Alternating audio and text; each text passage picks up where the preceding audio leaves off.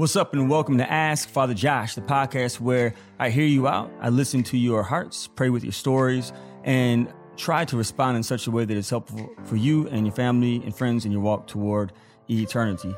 Here's how the show goes we address the messiness of life. We recognize that life isn't always really clean, that sometimes our families are messy, and there's not always going to be that easy, fill in the blank, go to Catholic answer to our particular situations. So the purpose of the show is for me to to try to accompany you in the midst of that mess and find Jesus so that Jesus can help us discern how we can best become saints and respond to life's difficulties.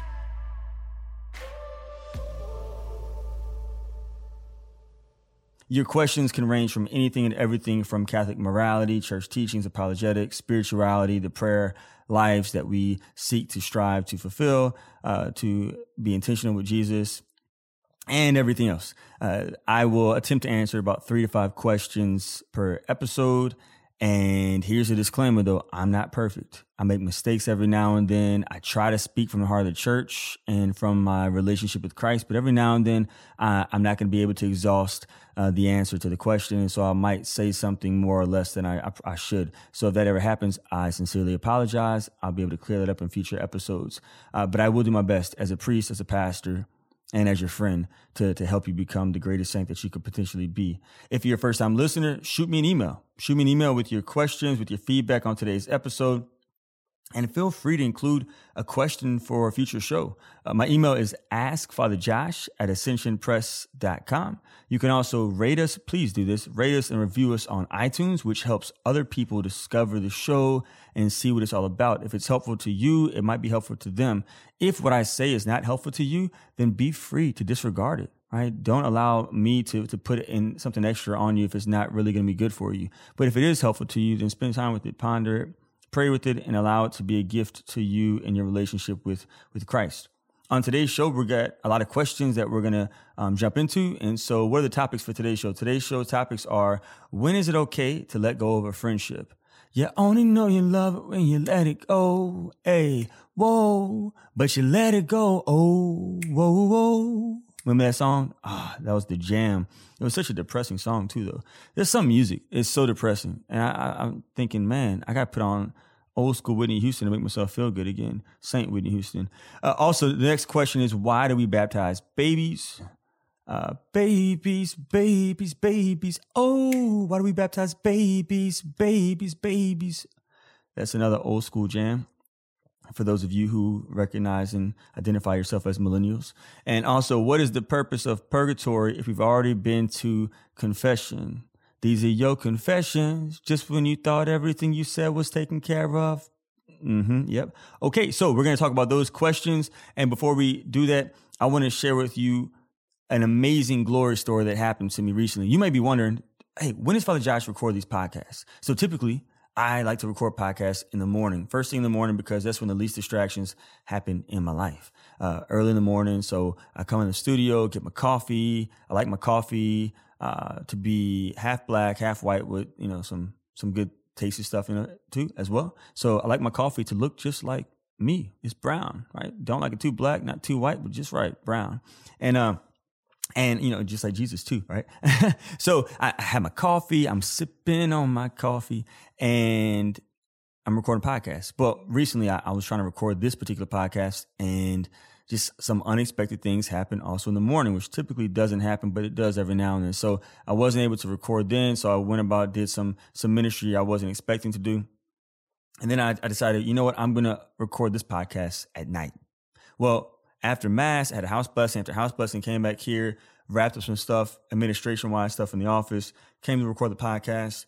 And then I got a, a phone call that someone was about to die. And so I'm thinking, no, like this is what I was created for. I don't have time to record a podcast right now. I'm a priest. So the podcast can wait. And so as I was going in my car, I began to talk to Jesus about this this unexpected event, this person preparing for death.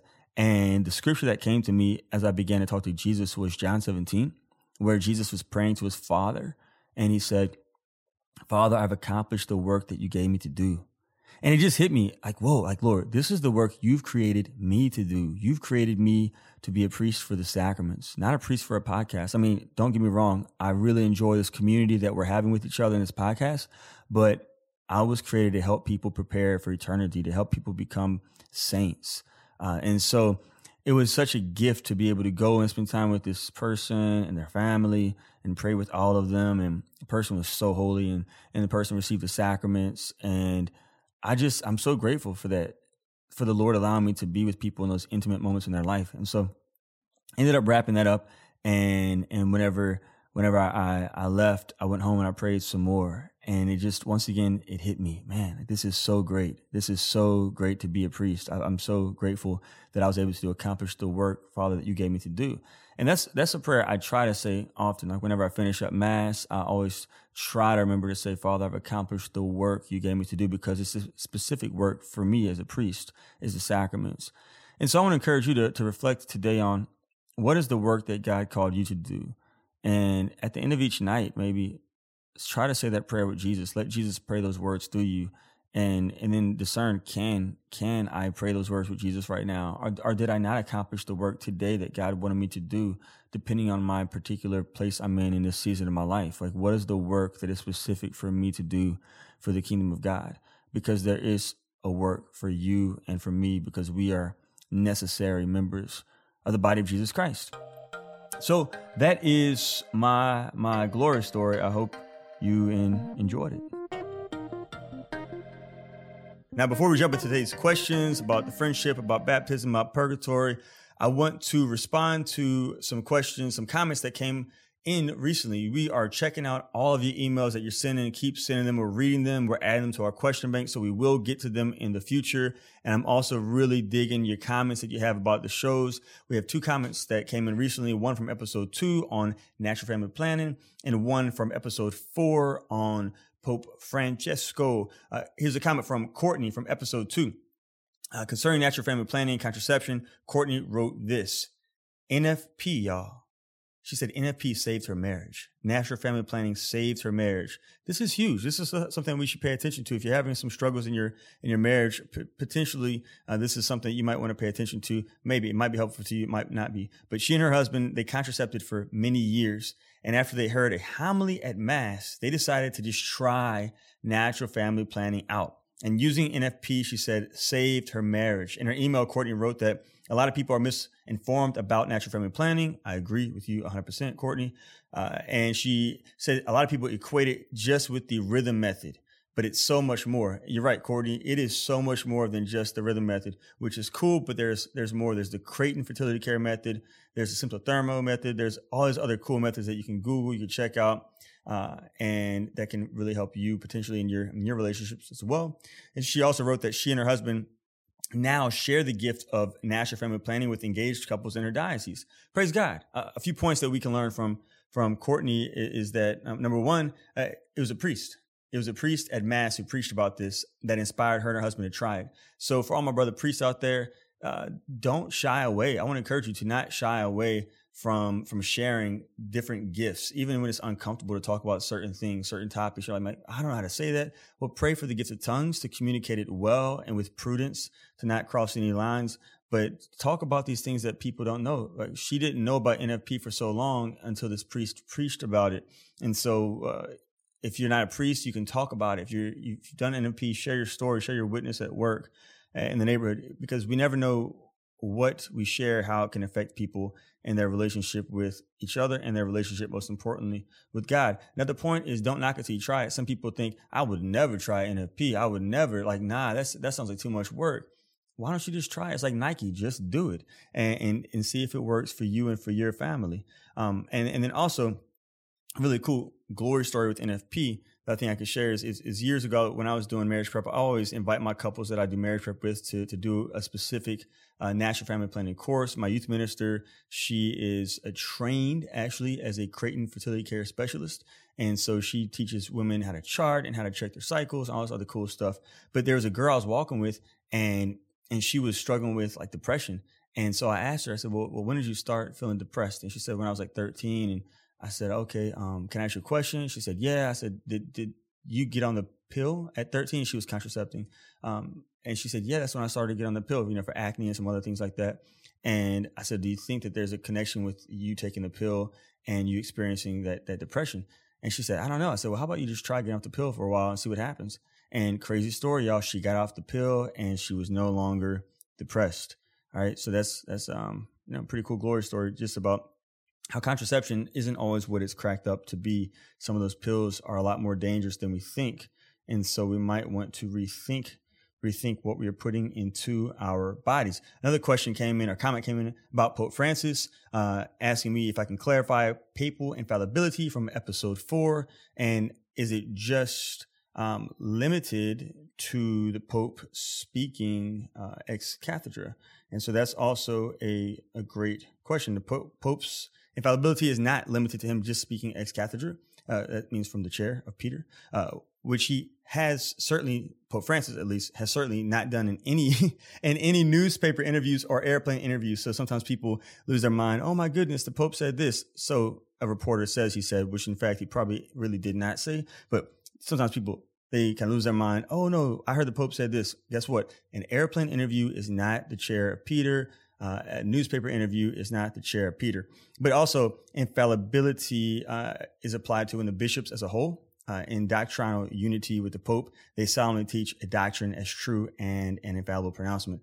Uh, so whether this is made by the Pope alone or by an ecumenical council, uh, it is usually with regards to when a doctrine has been called into question. Why do we believe that this infallibility is a real thing? Because Jesus said it in Luke chapter 10, verse 16. He said, He who hears you hears me. And in Matthew 18, 18, he says, Whatever you bind on earth shall be bound in heaven. So it's uh it's a gift from Jesus because Jesus does not want us to be led astray. He wants it to be very clear for us in our walk toward heaven with him. So those are some comments. Keep the comments coming, uh, and and let's continue to accompany each other toward heaven to become saints. Hopefully.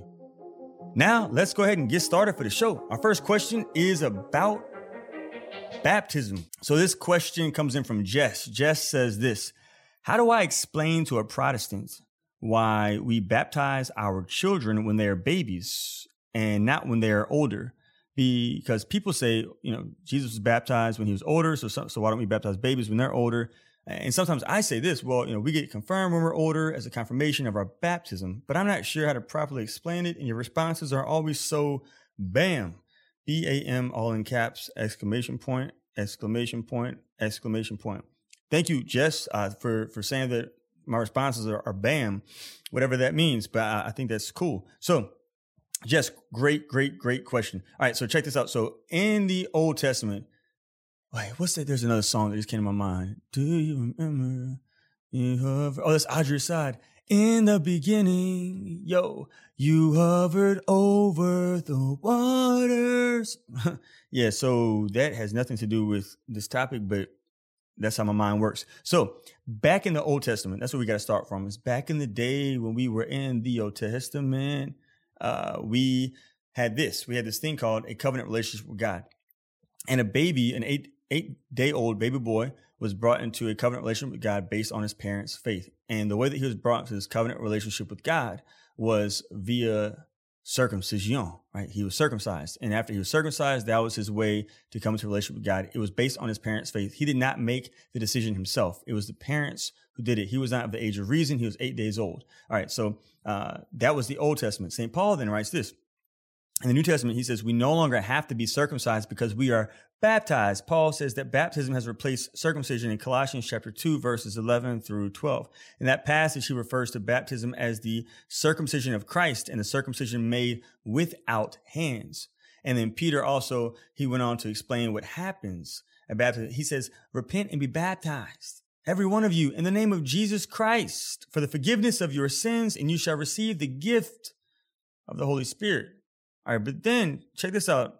In the next verse, Acts chapter 2, verse 38, and then going to 39, he says, For the promise is to you and to your children, to all that are far off, everyone whom the Lord God calls. The promise is to you and your children as well. Jesus said in the scriptures, let the children come to me. Whenever Peter baptized people in the New Testament, it says he baptized them and their entire household, which would include their their babies. God never denied children being involved in his covenant relationship. And so why would he now? But we don't just have the scriptures to, to, to go to for this. We also have the early church fathers. Right? These are the Christians who who spoke and who wrote before the Bible was even put together as a canon of scripture in the New Testament, right? So this is what Saint Irenaeus of Lyon of so, so Saint Irenaeus, dude's last name is Lyons or Lion of Lions, not last name is of where he's from. So like my name is Father Josh Johnson, but back in the day y'all would have said Father Josh of Johnson. Just joking, Father Josh of Baton Rouge. So, but years for years I struggled with Saint Irenaeus. I was like, is his name of Lions or is it Lyons? I think it sounds it's like Target or Target, right? Uh, if you are like some people say Target, if you're just like you know normal, you say Target. If you are Siditi, so I'm gonna be Siditi right now and say Saint Irenaeus of Lyon. Lyon.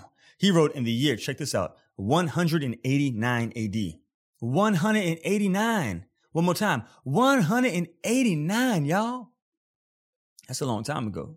That is a long time ago. That is years, years before the Protestant revolt, which was in the 1500s. This is years before the split, the little breakup that the Catholic Church and Orthodox had in, in the, what was it, year 1000 or something like that. This is a long time ago. He said this in year 189 For he came to save all through himself, all I say, who through him are born again to God, infants, children, boys, youth, and old. This is what he said in the year 189. Then, check this out. The year 215, St. Hippolytus of Rome wrote, The children shall be baptized first. Who? The children. Remember that song, Mike Jones. Who? Mike Jones. So St. Hippolytus says, The children who? The children who? The children should be baptized first. All the children who can answer for themselves, let them answer. But if there are any children who cannot answer for themselves, let their parents answer for them or someone else from their family. Whoa, that is from the year 215. That's a long time ago. So clearly in the early church, children and babies, infants were receiving the sacraments back in the day. All right. So this is nothing new. This ha- has been happening. Uh, now, as far as the confirmation point in your question, confirmation is, is, is not us confirming that uh, well, we're adults now, so we want to confirm what happened at baptism ourselves. Confirmation is a sacrament in and of itself. I call it the most misunderstood sacrament ever. Uh, but basically, it's where we receive the gifts of the Holy Spirit. And so uh, it's it's more than just like a, a, Catholic version of an altar call. There are gifts of the Holy Spirit that you receive at confirmation that you're able to then use to help other people become saints in their walk toward eternity. So, what do you guys think? Do you have any additional advice for Jess? If you do, write me at askfatherjosh at ascensionpress.com and let me know. All right, we're going to take a break. And when we come back, we're going to dive into our final questions.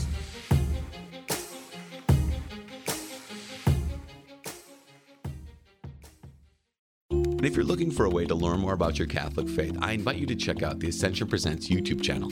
You're going to find tons of free videos featuring Catholic presenters like Matt Fradd, Leah Darrow, Jackie Bobby Angel, and Emily Wilson go to youtube.com slash ascension presents. That's youtube.com slash ascension presents. And if you like what you see, please share and subscribe.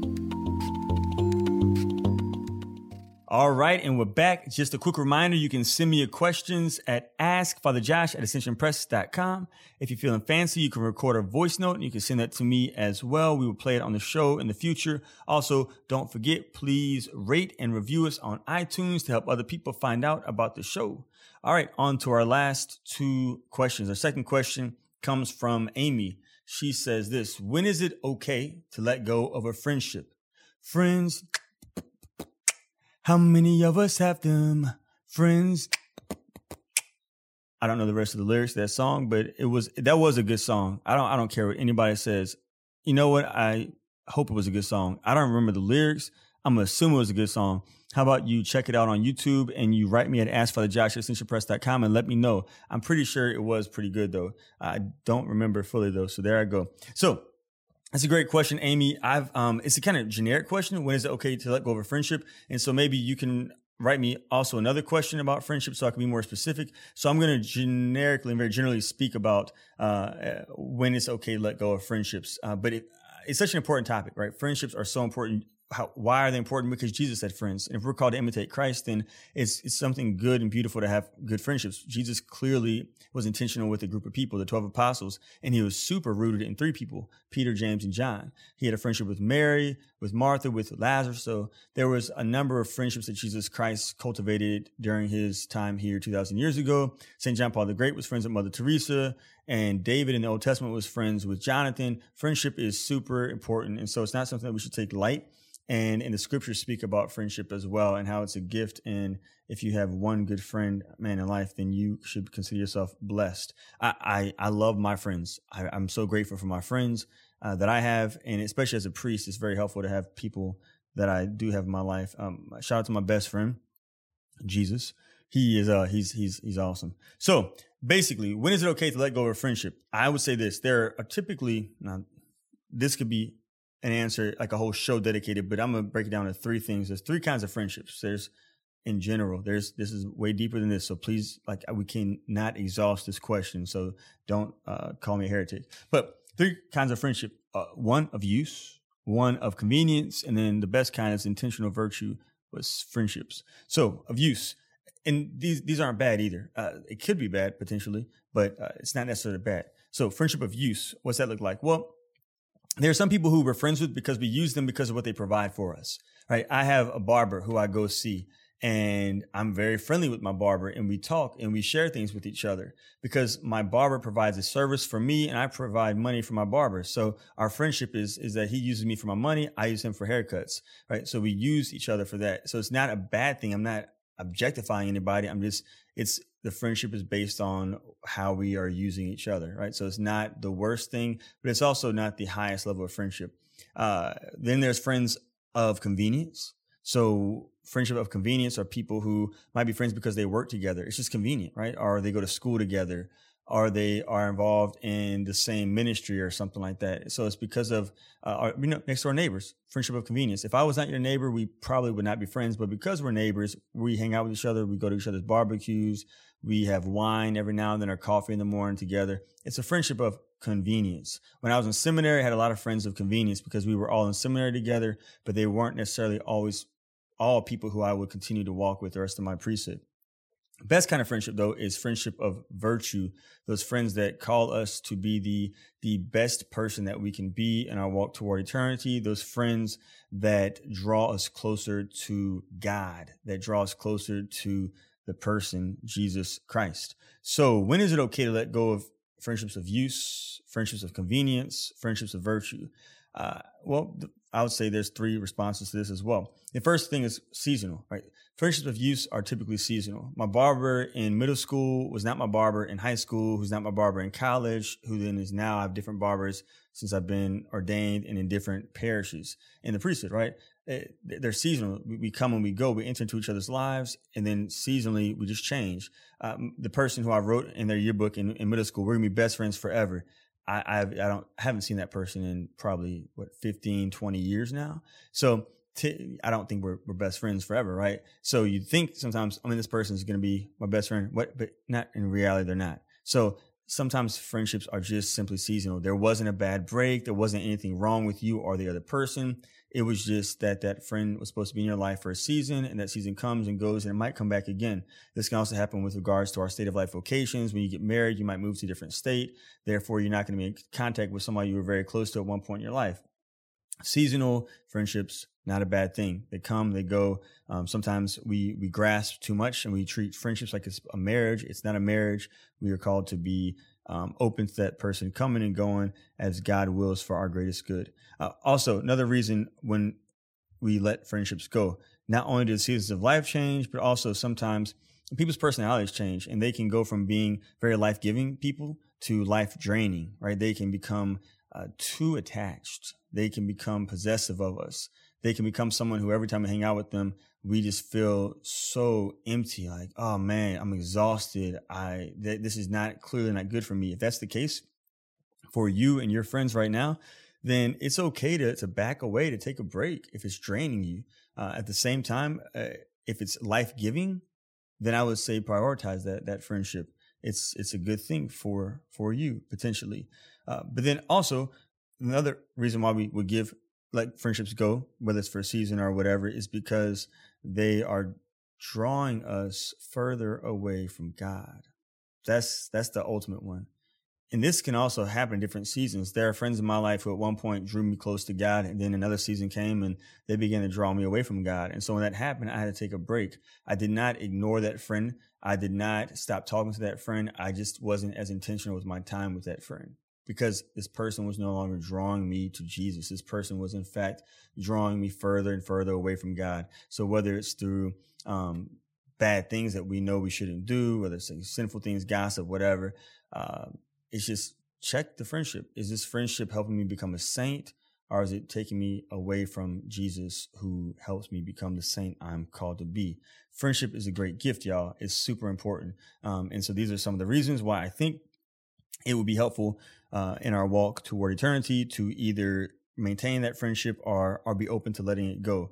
Uh, is the person draining me? Are they giving me life? Is this person a seasonal friend? Um, is this person drawing me closer to God, or is this person drawing me further and further away from my God? Hopefully not.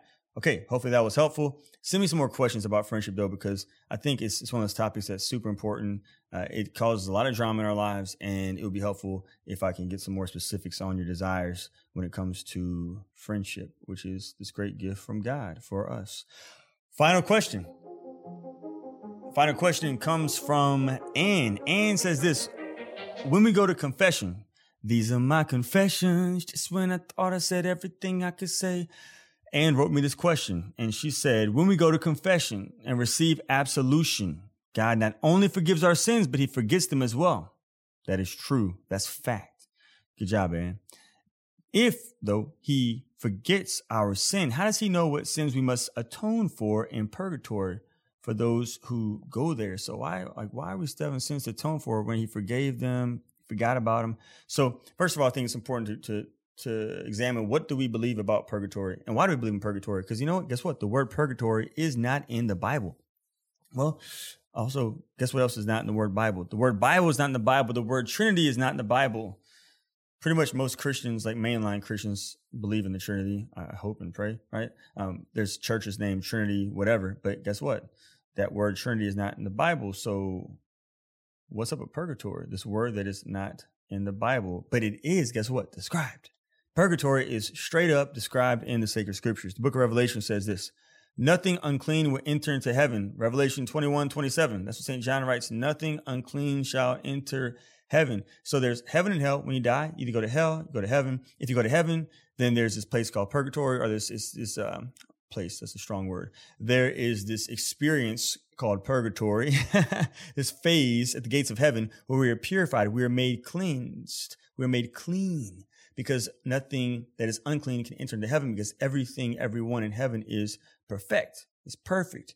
Christ refers to the sinner who will not be forgiven either in this age or in the age to come Matthew 12, 32. So there's forgiveness that happens on this side of heaven, and then even more forgiveness happens as we're being purified in purgatory on our way to becoming saints in the kingdom of heaven. Remember, Jesus Christ desires for all of us to be saints we have to cooperate with his grace though to make his desire happen right? Some of us can reject that and choose hell instead. But if we choose heaven if we choose to be intentional with jesus most of us outside of babies who are baptized and die or you know martyrs or whatever uh, most of us have to experience this this great gift. We not have to. We get to experience this great gift of purgatory where christ applies his purifying redemption to us from the cross all right. And so again, reconciliation, the sacrament of reconciliation. Jesus said in John 20, verse 21 through 23, as the Father sent me, even so I send you, receive the Holy Spirit. If you forgive the sins of any, they are forgiven. If you retain the sins of any, they are retained. Sacrament of reconciliation clearly also in the sacred scriptures. So the sacrament of reconciliation, it does this. It remits the eternal punishment due to sin, but it does not always remit the temporal punishment which God requires as satisfaction for our sins. The Catechism of the Catholic Church teaches this in 1496 about the sacrament of reconciliation and what it does. Spiritual effects of penances are this reconciliation with God, by which the penitent recovers grace. Okay. Next point reconciliation with the church. Remember, we're members of the body of Christ, and anytime that we we choose to to sin, we we injure our relationship with our brothers and sisters who are also members of the church, aka members of the body of Jesus Christ. Next point: remission of eternal punishment and cure by mortal sins. Next point, and here's where we get to your your question: remission, at least in part, of temporal punishments resulting from sin.